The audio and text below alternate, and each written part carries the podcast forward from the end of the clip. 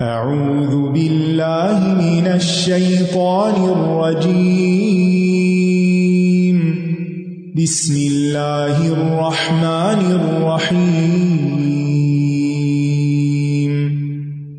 الحمد لله رب العالمين.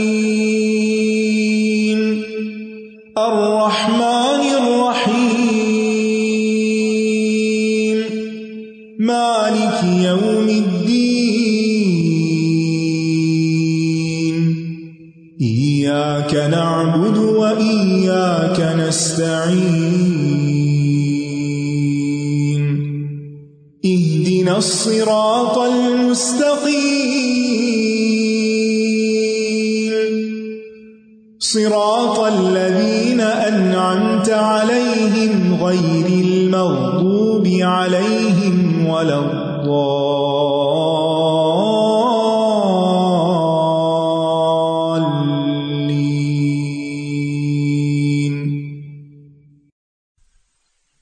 السلام علیکم و رحمۃ اللہ وبرکاتہ۔ نحمد ونسلی علی رسول کریم اما بعد، فاعوذ باللہ من الشیطان الرجیم، بسم اللہ الرحمٰن الرحیم۔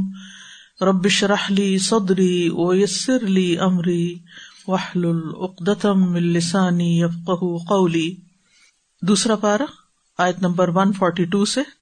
سيقول السفهاء من الناس ما ولاهم عن قبلة، عن قبلتهم التي كانوا عليها. قل لله المشرق والمغرب، يهدي من يشاء إلى صراط مستقيم. لوگوں میں سے بے وقوف ضرور کہیں گے کہ ان مسلمانوں کو کس چیز نے ان کے اس قبلہ سے پھیر دیا جس پر یہ تھے۔ کہہ دیجیے مشرق اور مغرب اللہ ہی کے ہیں۔ وہ جس کو چاہتا ہے سیدھے رستے کی طرف ہدایت دیتا ہے۔ آیت نمبر ایک سو پندرہ میں اللہ سبحان تعالیٰ نے فرمایا تھا کہ ولی اللہ مشرق ول مغرب فعی نما تو فسم وجہ اللہ ان اللہ واسع علیم اور مشرق اور مغرب تو اللہ ہی کے ہیں۔ تو جس طرف بھی تم رخ کرو، بس وہی اللہ کا چہرہ ہے۔ بے شک اللہ وسط والا، خوب علم والا ہے۔ اس کے بعد اللہ سبحان تعالیٰ نے ابو المبیا ابراہیم علیہ السلام کا ذکر کیا کہ وہ توحید کی ملت پر تھے۔ پھر اس کے بعد ان کے بیٹے اسماعیل علیہ السلام کے ساتھ اللہ کا گھر بنانے کا ذکر ہوا۔ یہ جتنی بھی آیات ہیں، یہ تمہید کے طور پر گزری ہیں۔ تمہید کس بات کی؟ قبل کی تبدیلی کے فیصلے کی، جو ہجرت کے دوسرے سال واقع ہوا۔ جب یہ حکم دیا گیا تھا کہ وہ بیت الحرام کی طرف منہ کر کے نماز پڑھے اور یہ مدینہ جانے کے تقریباً سولہ سترہ ماہ کے بعد ہوا تھا۔ اس دوران مسلمانوں نے بیت المقدس کی طرف منہ کر کے نماز پڑھی تھی۔ مکہ میں رسول اللہ صلی اللہ علیہ وسلم کو جب اسرا اور معراج کا شرف حاصل ہوا اور آپ جانتے ہیں کہ معراج کے موقع پر نبی صلی اللہ علیہ وسلم کو پانچ نمازوں کا تحفہ دیا گیا تھا۔ تو جب نماز فرض ہوئی، تو اس موقع پر یہ تعلیم بھی دی گئی کہ اب اس کو ادا کیسے کرنا ہے، اس کے ارکان، شرائط، واجبات وغیرہ کی بھی۔ اور وہ تھوڑا تھوڑا کر کے آپ کو سب سکھا دیا گیا۔ جبریل علیہ السلام آئے، انہوں نے اوقات بھی بتائے، انہوں نے طریقہ نماز بھی بتایا اور پھر نماز ہی کے ارکان میں سے ایک رکن کیا ہے کہ انسان قبلے کی طرف رخ کرے۔ مکہ میں رسول اللہ صلی اللہ علیہ وسلم بیت المقدس کی طرف منہ کر کے نماز پڑھتے تھے اور کعبہ اور بیت المقدس دونوں آپ کے سامنے ہوتے تھے۔ جب ہجرت کر کے مدینہ آئے تو پھر کعبہ کا رخ بالکل پیچھے کی طرف تھا اور بیت المقدس آگے کی طرف تھا۔ اگر نقشے پر آپ دیکھیں، مکہ، مدینہ اور پھر آگے بیت المقدس۔ اب اگر اس طرف وہ کرتے ہیں تو کعبہ پیچھے ہو جاتا ہے۔ اب اس پر مشرقین کو بڑا اعتراض ہوا کہ آپ مدینہ جا کر کابت اللہ کو چھوڑ گئے ہیں اور اب بیت المقدس کی طرف آپ منہ کر کے نماز پڑھتے ہیں۔ سولہ سترہ ماہ کے بعد بیت المقدس سے بھی دوبارہ واپس خانہ کعبہ کی طرف منہ کرنے کا حکم دیا گیا۔ تو اب یہود و نصارہ کو مشکل پیش آئی اور ان کا اعتراض شروع ہو گیا کہ آپ نے اس قبلے کو چھوڑ دیا کیونکہ جب آپ صلی اللہ علیہ وسلم اس قبلے کی طرف یعنی بیت المقدس کی طرف رخ کرتے تھے، تو وہ خوش تھے۔ لیکن جب آپ نے اپنا رخ کعبہ کی طرف کیا تو وہ ناراض ہو گئے۔ تو بہرحال اس تبدیلی پر یہود، منافقین مشرقین سبھی کو اعتراض تھا اور سب کو ایک موقع مل گیا آپ کے خلاف پروپیگنڈا کرنے کا۔ سبھی نے اعتراض کرنے شروع کر دیے کہ اگر پہلا قبلہ درست تھا تو اسے بدلنے کی کیا ضرورت تھی اور اگر یہ قبلہ درست تھا تو اتنی دیر پھر ادھر کیوں نہ منہ کیا پہلے قبلے کی طرف۔ تو اللہ سبحان و تعالیٰ نے اس کا جواب کیا دیا اور اس واقعے کے پیش آنے سے پہلے ہی اللہ تعالیٰ نے آپ کو تیار کر دیا کہ سیقول الصفہا کہ بے وقوف لوگ ایسی باتیں ضرور کریں گے۔ کیونکہ مشرق اور مغرب کی اپنی کوئی حیثیت نہیں کہ آپ مشرق کی طرف رخ کریں تو آپ کو ثواب زیادہ اور مغرب کی طرف کریں تو کم ہے۔ دونوں ہی سمتیں کس کی ہیں؟ اللہ کی۔ اصل چیز کیا ہے؟ اللہ کی اطاعت۔ ثواب کس پر ہے؟ کسی ایک ڈائریکشن کی طرف منہ کرنے پر نہیں ہے، رخ کرنے پر نہیں ہے۔ ثواب ہے اللہ کا حکم ماننے پر۔ اصل چیز کیا ہے؟ اللہ کے حکم کی فرما برداری مشرق و مغرب دونوں کا مالک وہی ہے۔ وہ جب چاہے، جدھر چاہے ہمارا رخ کر دے۔ وہ مالک ہے، وہ خالق ہے، وہ آقا ہے، وہ رب ہے۔ وہ معبود ہے، وہ ہمارا الہ ہے۔ وہ جو چاہے حکم دے سکتا ہے۔ اور بحثیت عبد اور غلام کے ہمارا فرض کیا بنتا ہے؟ سر جھکا دینا۔ سمینا و اتانا۔ آمنا و صدقنا۔ جو حکم ملا، ہم حاضر ہیں، ہم ویسے ہی کریں گے۔ اسی سے اللہ سبحان و تعالیٰ خوش ہوتا ہے۔ اللہ سبحان و تعالیٰ کی اطاعت تو پوری کائنات کر رہی ہے۔ ایک ایک ذرہ اللہ کے آگے جھکا ہوا ہے۔ لیکن ان کی بجائے ہماری اطاعت پر اللہ تعالیٰ کیوں خوش ہوتا ہے؟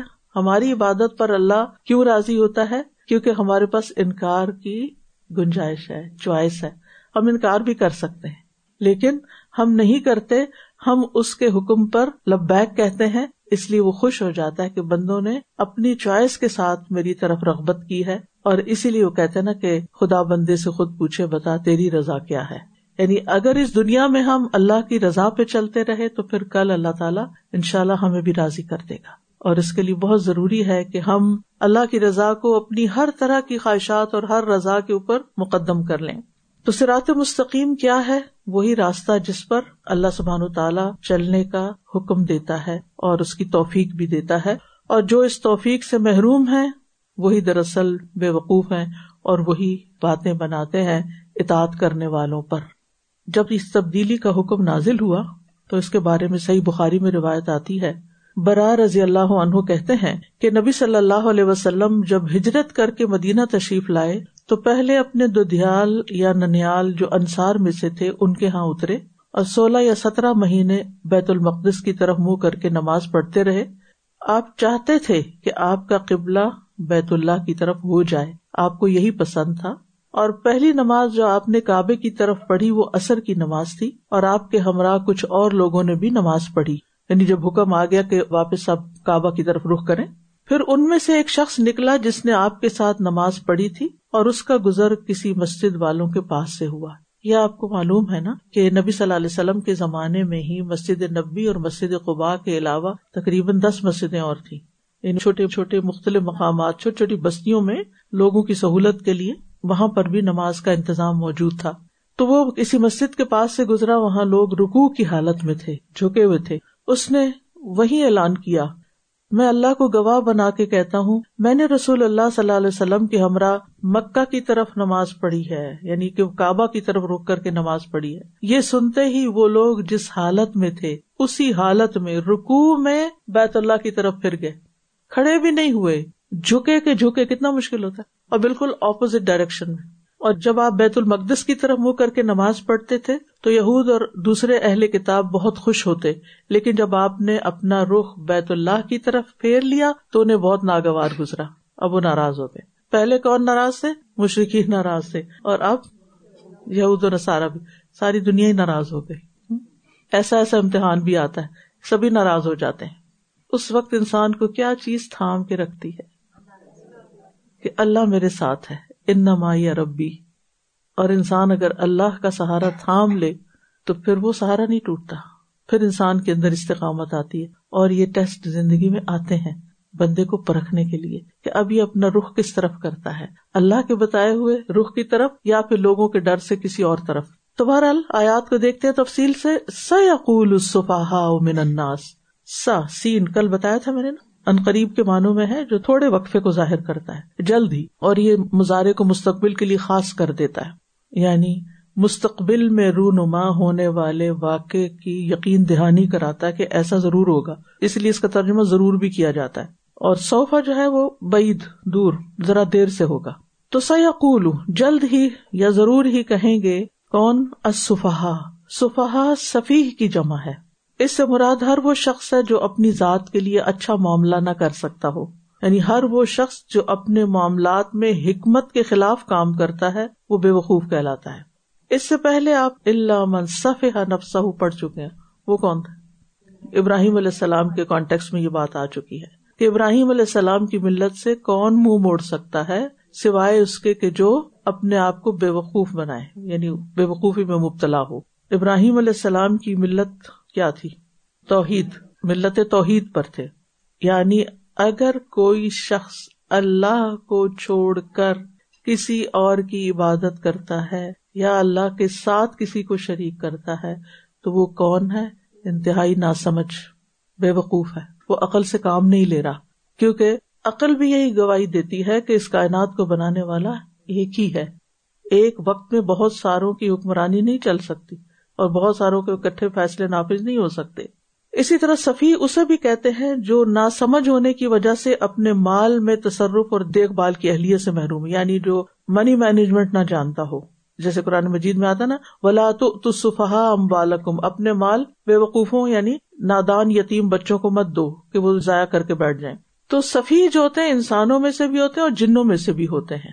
کیونکہ سورت جن میں آتا نا وہ ان کا نہ یقول صفی ہونا اللہ شتا اور یہ کہ ہمارے بعض نا سمجھ لوگ اللہ کے بارے میں حد سے بڑی ہوئی باتیں کیا کرتے تھے یعنی جنوں میں سے بے وقوف۔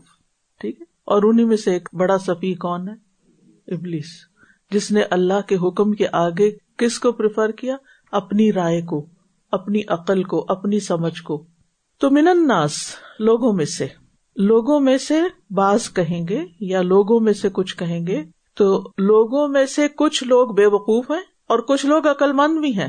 تو اس لیے من آیا ہے، لوگوں میں سے یعنی یہ نہیں کہا سارے لوگ کہیں گے۔ ٹھیک؟ ایک گروتھ صفحا کا تھا بے وقوفوں کا، جو اللہ کے احکام پر اعتراض کرتے اور خود نہیں بدلتے، اللہ کی شریعت کو بدلنا چاہتے۔ اور ایسے لوگ ہر دور میں موجود رہے ہیں، جن کو اللہ سبحان و تعالی کے حکم پر آبجیکشن ہوتی ہیں۔ اعتراض ہوتے ہیں، ان کا مذاق اڑاتے ہیں، ان کو ناقابل عمل قرار دیتے ہیں۔ آج بھی ہیں ایسے لوگ جن کو اللہ کے حکم پر اعتراض ہوتا ہے۔ جیسے ان لوگوں کو اعتراض تھا قبلے کی تبدیلی پر، جبکہ قبلے کی تبدیلی کس کا حکم تھا؟ اللہ کا۔ اور ابلیس کو بھی اعتراض تھا اللہ کے حکم پر کہ آدم کو سجدے کے لیے کیوں کہا۔ حالانکہ وہ اتنی سی بات سمجھ لیتا بھائی اللہ کا حکم ہے، وہ جو چاہے حکم دے۔ تو اس نے آگے سے لاجک پیش کرنا شروع کر دی۔ آج بھی بہت سے لوگ دین کے احکامات کو اس لیے ٹھکرا دیتے ہیں کہ اس کی لاجک سمجھ نہیں آتی کہ ایسا کیوں ہے۔ مثال کے طور پر وہ حدیث ہے نا کہ جو شخص صبح فجر کے لیے نہیں اٹھتا تو شیطان اس کے کان میں پیشاب کر دیتا۔ لیکن یہ کیسے ممکن ہے؟ ہمارا تو کان ہی گیلا نہیں ہوتا اور وہ یعنی فضول باتیں۔ دیکھے یہ غیب سے تعلق رکھتی ہے نا بات۔ وہ کیا ہوتا ہے، اس کا پیشاب کیسے ہوتا ہے، اور وہ کیسے کرتا ہے، اور اس کا نتیجہ کیا ہوتا ہے، اور وہ نجاست اور نحوست کیسے ہوتی ہے، ہم تو نہیں جانتے کیونکہ ہم نے تو ابلیس کو نہیں دیکھا۔ لیکن ہم کیوں مانتے ہیں؟ کیونکہ نبی صلی اللہ علیہ وسلم نے ہمیں اس کی خبر دی ہے، اور ہم اس پہ یقین رکھتے ہیں۔ ہم کیسے کے پیچھے نہیں جاتے۔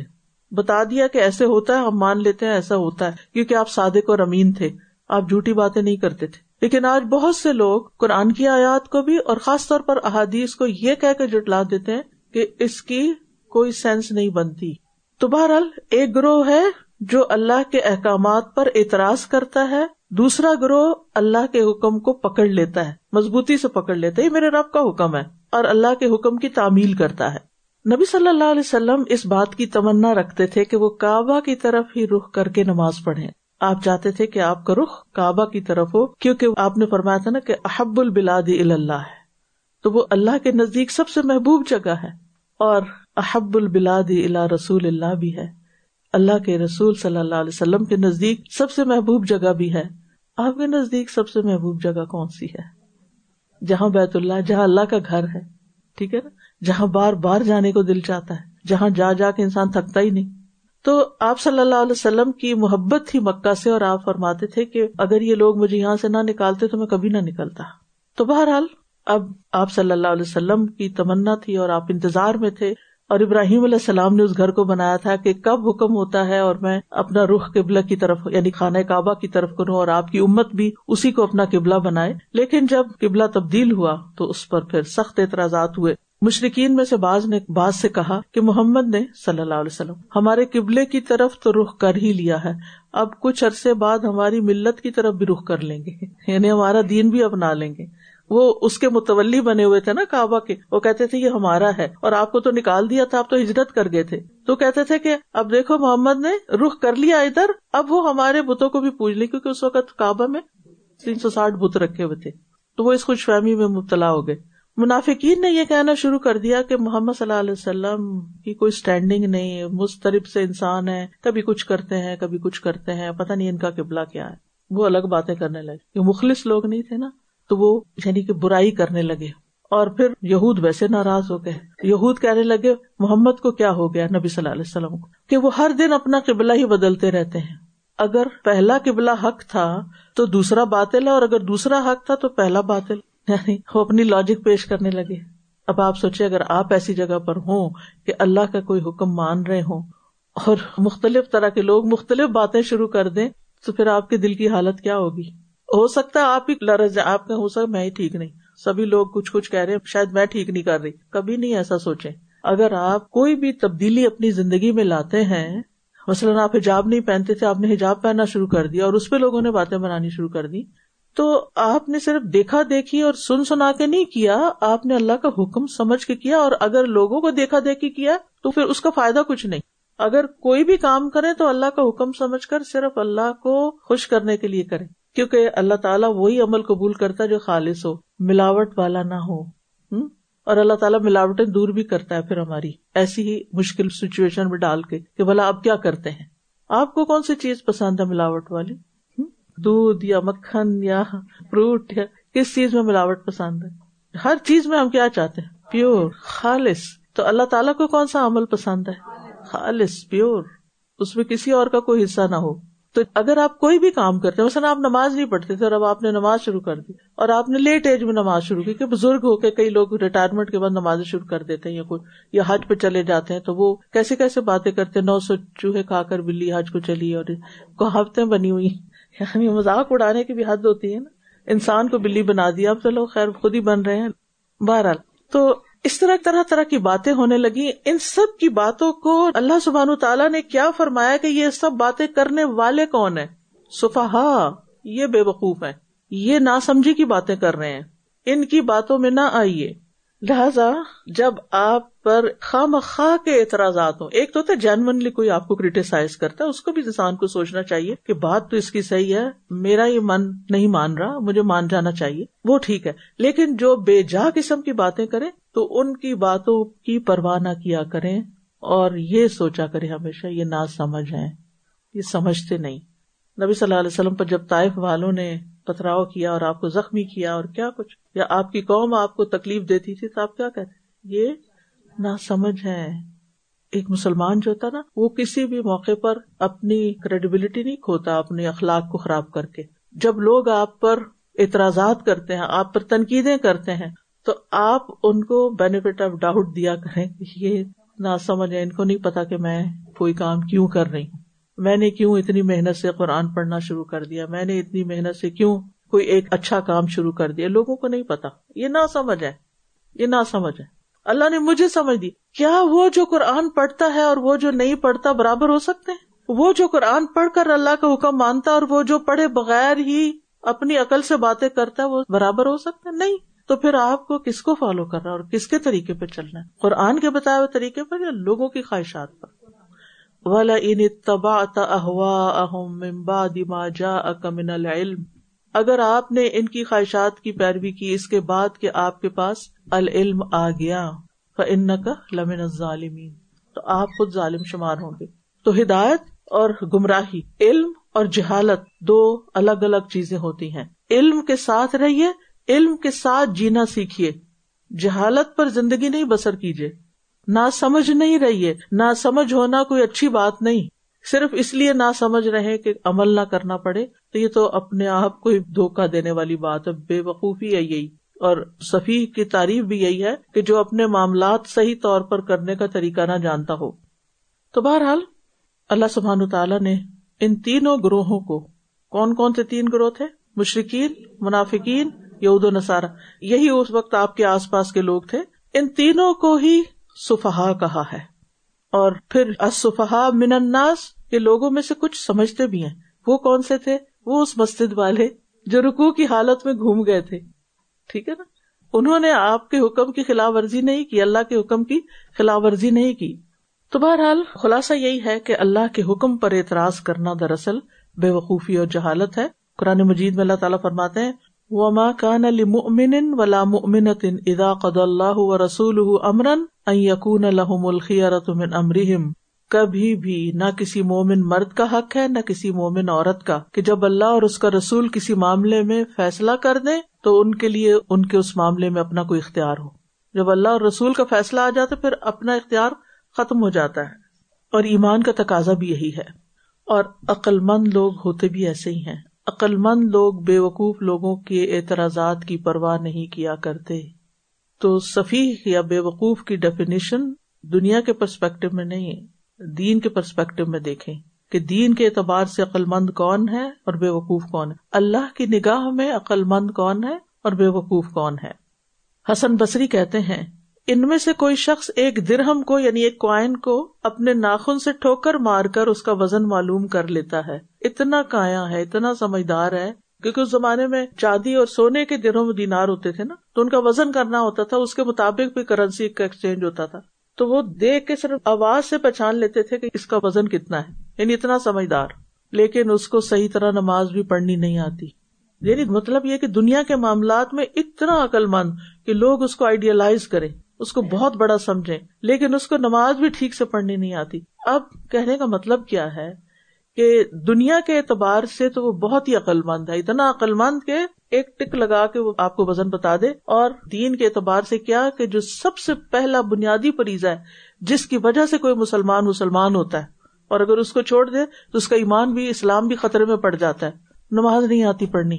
اب اس پر پرکھے اس معیار پر آپ دیکھیں آج حال کیا ہے۔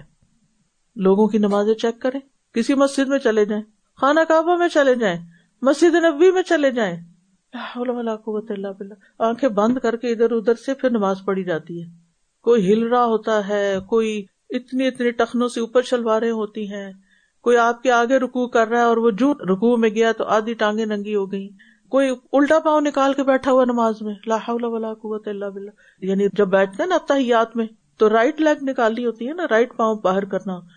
الٹی طرف سے۔ ابھی پچھلے جمعے میں نے کسی کو دیکھا۔ یگ بچی بالکل۔ اور میرے سے پہلے شاید اٹھ کے چلی گئی، ورنہ میں اگر دیکھ لوں تو میں ضرور پیار سے ٹیپ کر کے بتاتی ہوں کہ یہ نہیں یہ۔ تو اسی طرح لوگوں کو یہ نہیں پتا کہ نماز میں عورت کا سطر کتنا ہے۔ یعنی ہاتھ صرف کھولنے ہیں، آدھے آدھے بازو کھول کے نماز نہیں پڑھنی، باریک دوپٹے میں نماز نہیں پڑھنی۔ کتنی ہی چیزیں ہیں نماز سے متعلق۔ رکو نہیں کرنا آتا، سجدہ نہیں کرنا آتا، سورت فاتحہ ٹھیک سے پڑھنی نہیں آتی اتحیات صحیح نہیں پڑھنا آتا دعائیں کو نوت ہی نہیں آتی۔ یعنی دنیا کی اعلیٰ سے اعلیٰ ترین ڈگریاں لی ہوئی ہوتی ہیں۔ سروے کر لے کسی یونیورسٹی کا۔ ہر طبقے کے لوگوں کو آپ دیکھ لیں۔ تو یہ کوئی اچھی علامت تو نہیں۔ یہ عقل مندی نہیں ہے کہ ہمیں نماز بھی نہ آتی ہو۔ ہمیں پہلی فرصت میں اپنی نمازیں ٹھیک کرنی چاہیے۔ حدیث میں آتا ہے کہ ایک سو ساٹھ سال نماز پڑھتا اور اس کی ایک نماز قبول نہیں ہوتی۔ کیونکہ وہ صحیح طریقے سے نہیں ادا کر رہا ہوتا۔ کیونکہ اس کے کچھ ارکان ہیں یعنی پلرز ہیں اس کے۔ کچھ واجبات ہیں کہ اس کے بغیر ایکسپٹیبل نہیں ہے۔ مثلاً دنیا میں بھی بعض چیزیں آپ لے کے جاتے ہیں کہیں، کوئی پیپر مثلاً آپ نے سبمٹ کرانے ہیں امیگریشن کے پیپر آدھے آپ نے بھرے ہی نہیں ہے یا غلط انفارمیشن بھر دی ہے، یا ٹیکس کے کاغذات ہیں، کیا ہوگا؟ آپ کے آپ اتنے ریجڈ کیوں ہیں؟ دو چار خانے ہی تو خالی ہیں۔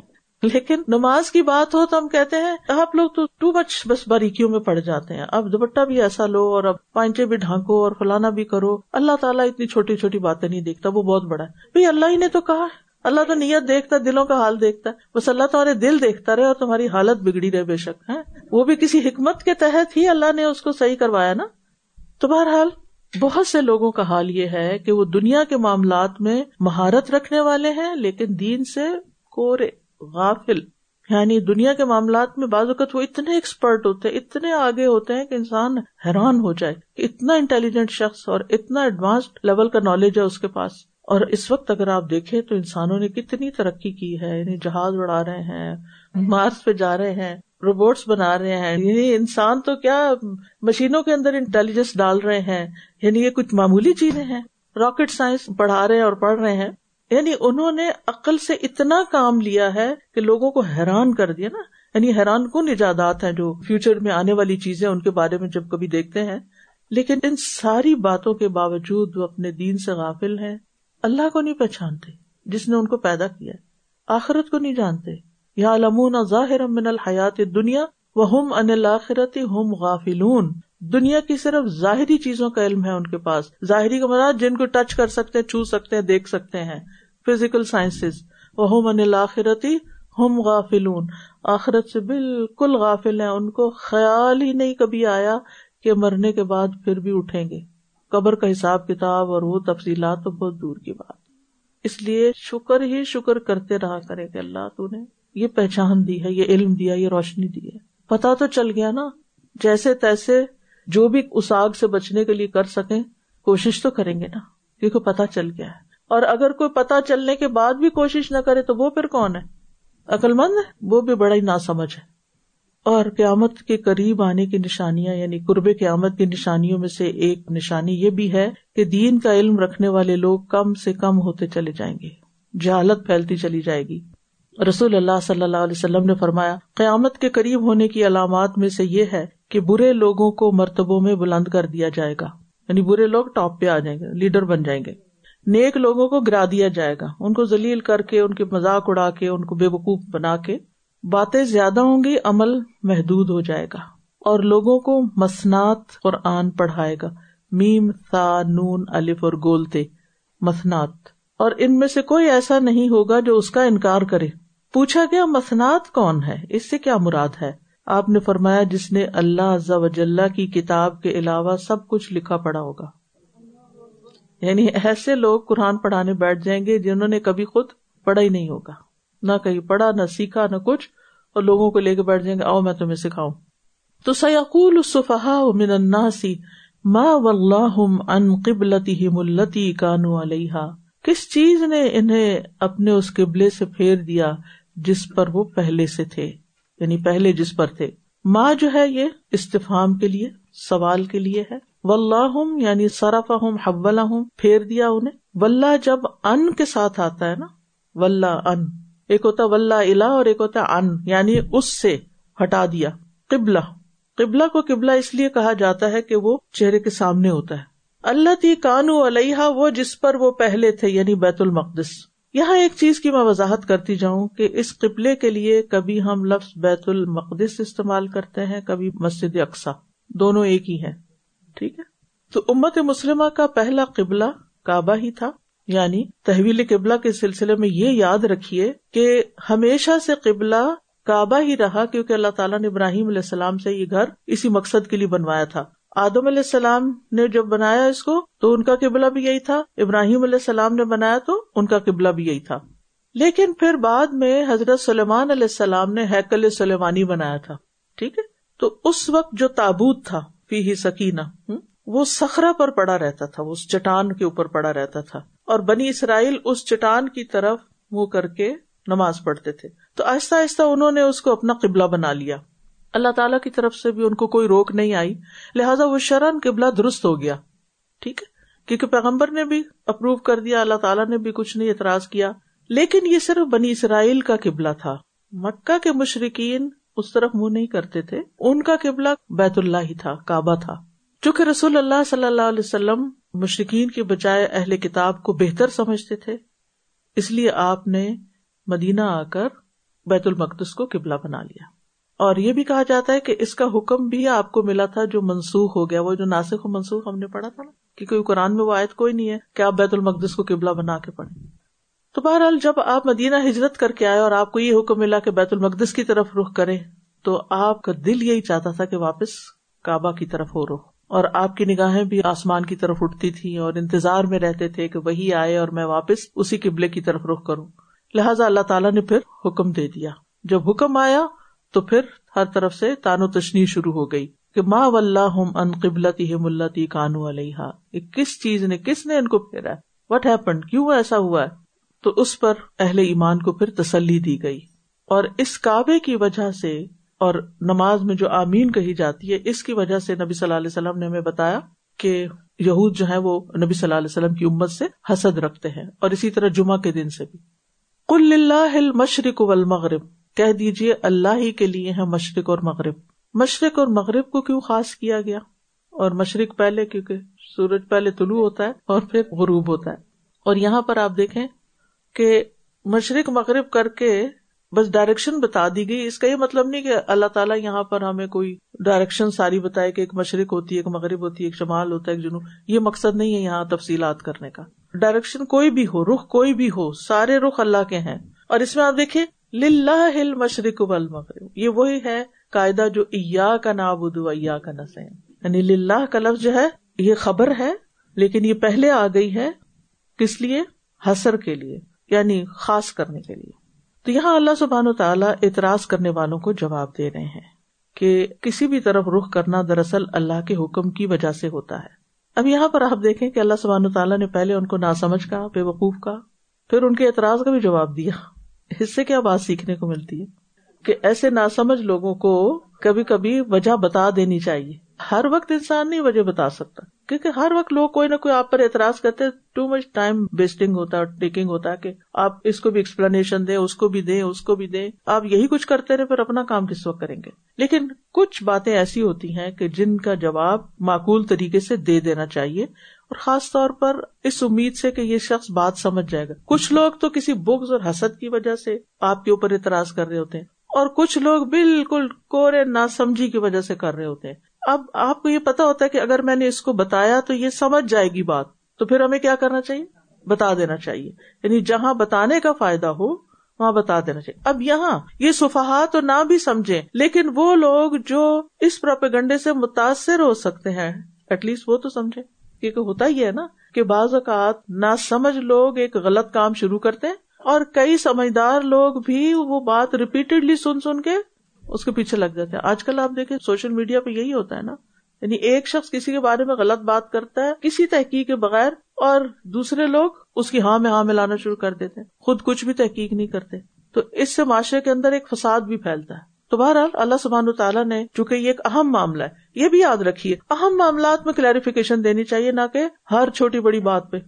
ایسے تو نہیں نا کہ مثلاً آپ پانی پینے لگے ہیں تو کوئی آپ کی طرف دیکھ رہا ہو۔ تو آپ اس کو بتانا شروع کر دیں، مجھے پیاس لگی اس لیے پانی پی رہی ایسی نظروں سے نہ دیکھو، مجھے پڑھاتے پڑھاتے پانی پینے لگتی آپ اور پھر یہاں یہ بھی واضح کر دیا گیا کہ مشرق یا مغرب کی طرف رخ کرنا اصل نیکی نہیں ہے۔ اصل چیز کیا ہے؟ اللہ کی عبادت ہے۔ کل مشرق مغرب جدھر کا وہ چاہے حکم دے دے۔ حضرت عمر رضی اللہ عنہ نے جب حضرت اسود کو بوسا دیا تو کیا کہا؟ اللہ کی قسم، تم ایک پتھر ہو۔ نہ تم نقصان دے سکتے ہو، نہ کوئی فائدہ دے سکتے ہو۔ اگر ہم نے رسول اللہ صلی اللہ علیہ وسلم کو تمہیں بوسا دیتے ہوئے نہ دیکھا ہوتا تو ہم تمہیں کبھی بوسا نہیں دیتے۔ ہم اس پتھر کو کبھی نہ چونتے کیونکہ آپ نے کیا تو آپ کی اتباع میں ہم یہ کرتے ہیں۔ اور حضرت عمر کہا کرتے تھے کہ جو کام ہمارے رسول نے کیا ہے صلی اللہ علیہ وسلم، ہم اس کو کبھی بھی نہیں چھوڑیں گے۔ کسی کی بات پر، کسی کے اعتراض پر ہم اسے نہیں ترک کریں گے۔ تو بات یہ ہے کہ کل اللہ مشرق ابل مغرب یا دی میشا سرات مستقی اللہ جسے چاہتا ہے، سیدھے رستے کی ہدایت دیتا ہے۔ اور وہ کس کو دیتا ہے جو ایسی آزمائشوں پر صبر کر جائے، جو امتحان کے وقت جمع رہے، اللہ کا رستہ نہ چھوڑے۔ پھر اللہ تعالیٰ اس کے لیے وہ رستہ کھول دیتے ہیں۔ کیونکہ اللہ تعالیٰ جب ایک امتحان لیتے ہیں اور جب انسان امتحان میں پاس ہو جاتا ہے تو پھر کیا ہوتا ہے، اس کے لیے وسط ہو جاتی ہے۔ اور اس سے یہ بھی پتہ چلتا ہے کہ اللہ جسے چاہتا ہے ہدایت دیتا ہے۔ ہدایت اللہ کے ہاتھ میں ہے، توفیق اللہ کے ہاتھ میں ہے۔ اور اللہ کی مشیت جو ہوتی ہے، حکمت کے ساتھ ہوتی ہے۔ یعنی اللہ چاہتا ہے اس کے چاہنے کے پیچھے کوئی حکمت ہوتی ہے۔ اللہ کسی کے لیے نہیں چاہتا تو اس کے پیچھے بھی کوئی حکمت ہوتی ہے۔ یعنی بازو کا ہم ایک دعا مانگتے رہتے مانگتے رہتے وہ قبول نہیں ہوتی۔ اللہ کی مرضی، پھر ہم سوچتے پتہ نہیں کیا مرضی کیوں؟ اس کے پیچھے کوئی حکمت ہے، کوئی وجہ ہے۔ کچھ دعائیں ہوتی ہیں، آپ ادھر ابھی سوچ ہی رہتے اور وہ آپ کی آگے چیز آ جاتی۔ اور کچھ سالوں، سال آپ مانگتے ہیں۔ جیسے حضرت یعقوب علیہ السلام غمگین تھے، روتے رہے، دعائیں مانگتے رہے، کئی سال گزر گئے۔ دعا نہیں قبول ہوئی۔ کیوں؟ اس لیے کہ ابھی یوسف علیہ السلام کی تربیت مقصود تھی۔ انہوں نے ابھی کئی مرحلوں سے گزرنا تھا اس ٹاپ پہ پہنچنے کے لیے۔ اس لیے وہ انتظار کرنا پڑا۔ اگر اس سے پہلے پتا چل جاتا ان کا، تو یوسف علیہ السلام کہاں ہوتے اور یعقوب علیہ السلام کہاں ہوتے؟ یہ اتنی بڑی شفٹ جو ہوئی کہ فلسطین سے وہ لوگ مصر میں جا کے شفٹ ہو گئے اور اللہ سبحان تعالیٰ نے یوسف علیہ السلام کو کنویں سے نکال کر بادشاہت تک پہنچایا۔ تو یہ سارا عرصہ باپ کے لیے دعائیں کرنے کا تھا۔ تو بعض اوقات اللہ سبحان تعالیٰ کو کہتے نا کہ بعض لوگوں کے آنسو اللہ کو اتنے پسند ہوتے ہیں نا کہ اللہ ان کی دعا نہیں قبول کرتا کہ تھوڑے سے اور بہائے کیونکہ وہ اللہ کو پسند ہوتے ہیں۔ تو شیطان ہمارے دل میں کیا وسوسے ڈالتا ہے؟ تم بڑے ہی گناگار ہو اور اللہ تمہاری نہیں سنے گا۔ نہیں سنے گا۔ ہمیشہ یقین رکھا کرے کہ سنے گا۔ مایوس نہیں ہونا۔ کچھ بھی مانگتے ہوئے۔ اور جب یہ خیال آئے نا کہ پتہ نہیں کیوں نہیں ایسا ہو رہا، کوئی حکمت ہوگی نا، کوئی وجہ ہوگی، اللہ تعالیٰ مجھ سے زیادہ جانتے ہیں۔ اللہ تعالیٰ مجھ سے زیادہ سمجھتے ہیں۔ کسی خیر کی وجہ سے روک رکھا ہوگا مجھ سے۔ ابھی میں اس قابل نہیں ہوں، ابھی میں اتنی میچور نہیں ہوئی کہ مجھے یہ چیز مل جائے۔ بعض چیزیں نا، وقت سے پہلے مانگنے لگتے ہیں۔ تو وہ ابھی میچور نہیں ہوا، کیونکہ وقت سے پہلے وہ چیز مل جائے تو ہم اس کی وہ قدر ہی نہیں کرتے۔ تو الا سرات مستقیم سرات اس وسیع راستے کو کہتے ہیں نا جس پہ چلنا آسان ہوتا ہے۔ یہاں مراد کوئی ہائی وے نہیں ہے، اس سے مراد اللہ کی وہ شریعت ہے جس پر اللہ کے بندے چلتے ہیں۔ اور مستقیم کا مطلب تو بالکل اسٹریٹ ہے، اس میں کوئی ٹیڑھا پن نہیں ہے۔ یعنی اس دین کے اندر کوئی ٹیڑھا پن نہیں ہے۔ ہر چیز بالکل واضح ہے۔ اور حق کی طرف رہنمائی کرنا اور سیدھے رستے کی طرف رہنمائی کرنا اللہ ہی کا کام ہے۔ تو اللہ تعالیٰ کا علم ہر چیز پر محیط ہے۔ اللہ کے علم نے ہر چیز کا احاطہ کیا ہوا ہے۔ جو کچھ ہو گیا، جو کچھ ہونے والا، سب اللہ کو پتا ہے۔ اور اس سے ہمیں یہ سبق بھی ملتا ہے کہ اللہ کے حکم پر اعتراض کرنا انتہائی بے وقوفی کی بات ہے۔ مومن اور متقی کبھی ایسا نہیں کر سکتا۔ وہ اللہ کا ہر حکم سن کر مان جاتے ہیں اور بے وقوف اور گمراہ لوگ جو ہیں، چاہے دنیاوی اعتبار سے کتنے ہی عقل مند ہوں، وہ اللہ سبحان تعالیٰ کے حکم پر اعتراض شروع کر دیتے ہیں۔ اب اس میں درمیان کے بھی کچھ لوگ آتے ہیں جو اعتراض نہیں کرتے مگر بات ان کو سمجھ نہیں آتی۔ ہم سب کے ساتھ ہوتا ہے نا کہ یہ کیا چیز ہے، کیسے ہے؟ تو قرآن کہتا ہے فس اہل ذکری ان کن تم لا تعلم علم والوں سے پوچھ لو اگر تمہیں نہیں پتا نہیں سمجھ آئی؟ سوال کرو، جانو ریسرچ کرو، لیکن اعتراض نہیں۔ سوال جائز ہے۔ اگر کوئی بات سمجھ نہیں آتی، اللہ تعالیٰ کو کوئی حکم سمجھ نہیں آتا، تو اس پہ سوال کیا جا سکتا ہے؟ پوچھا جا سکتا ہے۔ اہل علم کو ان کی بعض حکمتوں کا بھی پتا ہوتا ہے۔ اصل حکمت تو اللہ ہی کو پتا ہے۔ اللہ عالم۔ لیکن اپنے دل کی تسلی کے لیے آگے صورت البکرا میں آ جائے گا۔ ابراہیم علیہ السلام نے کہا تھا کہ یارب کئی فتح موتا آپ مردوں کو کیسے زندہ کریں گے؟ تو اللہ تعالیٰ نے فرمایا، اولم تو امن تمہارا ایمان نہیں ہے؟ کالا بلا، کیوں نہیں؟ میں ایمان رکھتا ہوں۔ بلا کے لیے نقل بھی دیکھیے، میرا سوال اعتراض نہیں ہے۔ میں اس لیے سوال کر رہا ہوں کہ میرے دل کو اطمینان ہو جائے۔ ٹھیک ہے نا؟ تو بعض چیزیں علم کے ساتھ یقین بن جاتی ہیں، لیکن اندر سے کبھی کبھی پھر بھی سوال اٹھتے ہیں۔ کوئی بات نہیں۔ اس لیے اہل علم کے پاس اگر کوئی شخص سوال لے کر آئے اور ناراض نہ ہو کسی سے۔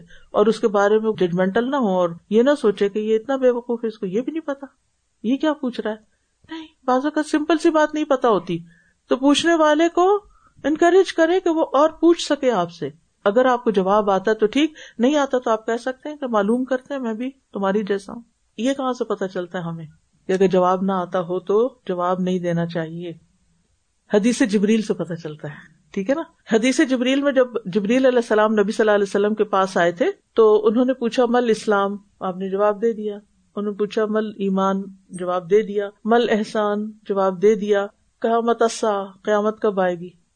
کہا، جس سے پوچھا جا رہا ہے، وہ پوچھنے والے سے زیادہ نہیں جانتا۔ مجھے نہیں معلوم۔ ٹھیک ہے؟ یہ کون کہہ رہے ہیں؟ یاد رکھیے نبی صلی اللہ علیہ وسلم کے ہر کال اور ہر ایکشن بھی سیکھنے کی چیز ہے۔ حکمت ہے۔ یہ زندگی کی جو حکمت ہے نا، اللہ نے قرآن کے علاوہ حکمت سیکھنے کے لیے کہا ہے۔ تو یہ حکمتیں جو ہے یہ بھی سیکھنی چاہیے کہ کس موقع پہ کیا کرنا ہے۔ جواب نہیں آتا، کیا اللہ کے رسول صلی اللہ علیہ وسلم کے لیے کوئی شرمندگی کی بات تھی کہ آپ کہتے مجھے نہیں پتا؟ نہیں۔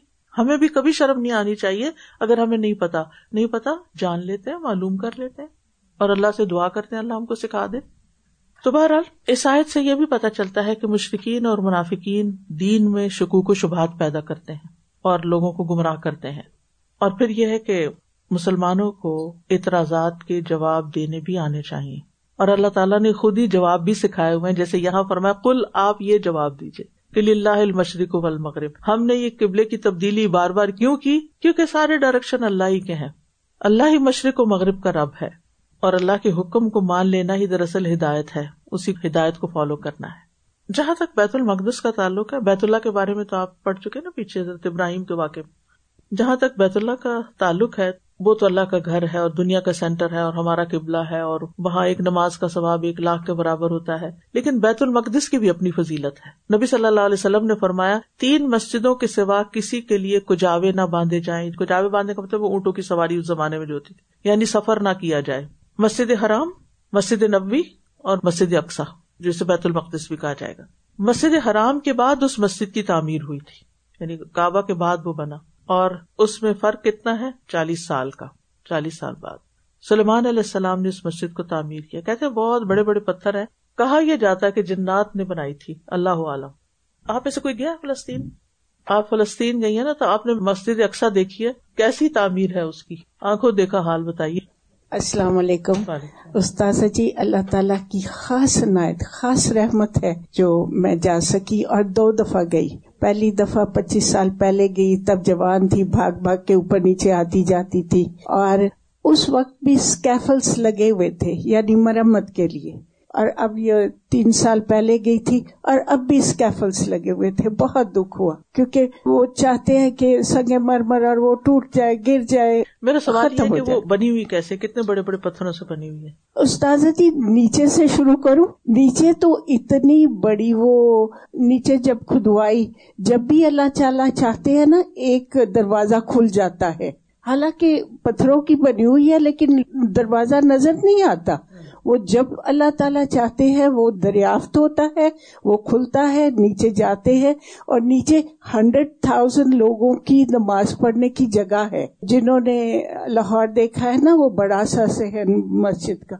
نیچے ویسے ہے اور اتنے بڑے پلرس ہے میں اچھا لمبی بندہ ہوں۔ ایسے کر کے آپ اس کو پک گر نہیں کر سکتے پتھر کے بنے ہوئے پتھر کے ہیں وہ۔ استاذ جی وائٹ وائٹ جیسے چیز ہے۔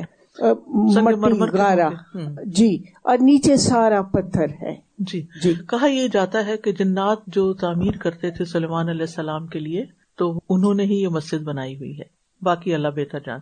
کیونکہ انسانی عقل سے باہر ہے نا کہ اتنی بڑی بڑی پتھر کی چیزیں جو ہے وہ لا کے کہیں پر رکھی جائیں۔ آج کے دور میں تو کرینوں سے رکھ دی جاتی ہیں۔ بہرحال، حضرت عبداللہ بن امر کہتے ہیں، نبی صلی اللہ علیہ وسلم نے فرمایا، جب سلیمان بن داؤد علیہ السلام بیت المقدس کی تعمیر سے فارغ ہوئے، تو انہوں نے اللہ سے تین چیزیں مانگی۔ حضرت ابراہیم نے بھی کچھ مانگا تھا نا؟ یاد ہے نا دعائیں؟ جی۔ تو انہوں نے بھی مانگی۔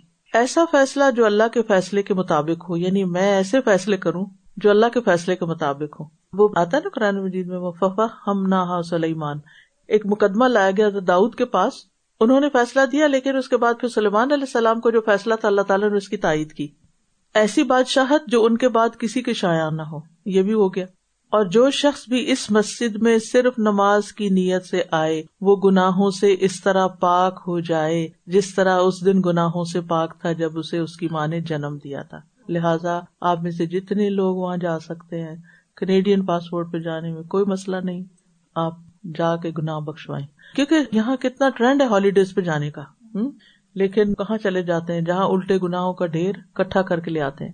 نبی صلی اللہ علیہ وسلم نے فرمایا، دو چیزیں تو انہیں عطا کر دی گئی مجھے امید ہے تیسری بھی ان کو عطا کر دی جائے گی۔ یعنی یہ بھی دعا ان کی قبول۔ نبی صلی اللہ علیہ وسلم کو بیت المقدس کی زیارت کروائی گئی تھی۔ ہمارے نبی بھی وہاں گئے تھے۔ کب گئے تھے؟ سبحان الذي اسرا بعبده ليلا من المسجد الحرام الى المسجد الاقصى الذي باركنا حوله۔ اور آپ نے اس میں کتنی رکعتیں پڑھی تھی؟ کتنی نمازیں پڑھی تھی؟ دو رکعت یس پانچ نمازیں نہیں پڑھی تھی وہاں؟ دو رکعت ہی پڑھی تھی۔ آپ نے فرمایا میرے پاس براق لایا گیا۔ ایک سفید رنگ کا لمبا چوپایا گدے سے بڑا، خچر سے چھوٹا۔ اپنا سم وہاں رکھتا جہاں اس کی نظر کی آخری حد تھی۔ اتنا لمبا سفر۔ میں اس پہ سوار ہوا حتیٰ کہ بیت المقدس آیا۔ میں نے اس کو اسی ہلکے کنڈے سے باندھ دیا جس کے ساتھ امبیا اپنی سواریاں باندھتے تھے۔ پھر میں مسجد میں داخل ہوا اور اس میں دو رکعتیں پڑھی آپ صلی اللہ علیہ وسلم کو یہ سفر کروایا گیا تھا۔ نبی صلی اللہ علیہ وسلم نے فرمایا، لوگوں پر ایسا زمانہ آئے گا کہ کوڑے کی مقدار یا فرمایا آدمی کی کمان کی مقدار کے برابر کی جگہ جہاں سے وہ بیت المقدس کو دیکھ سکے گا، اس کے لیے بہتر ہوگی یا اس کو تمام دنیا سے زیادہ محبوب ہوگی۔ یعنی لوگوں کے لیے اس کو دیکھنا بھی وہاں دور سے ایک حسرت کی بات ہوگی۔ مسجد اقسا کو بھی دجال سے محفوظ کیا گیا ہے۔ آپ نے فرمایا، دجال چالیس دن تک زمین میں رہے گا، اس کی سلطنت پانی کے ہر گھاٹ تک پہنچ جائے گی۔ پوری دنیا کو رول کرے گا۔ البتہ وہ چار مسجدوں کے قریب نہیں جا سکے گا۔ مسجد حرام، مسجد نبی مسجد طور اور مسجد اقسا مسجد طور کو ہے طور پر ہی ہوگی یا اس کے پاس ہی ہوگی؟ اس کا مجھے زیادہ نہیں پتا۔ لا عالم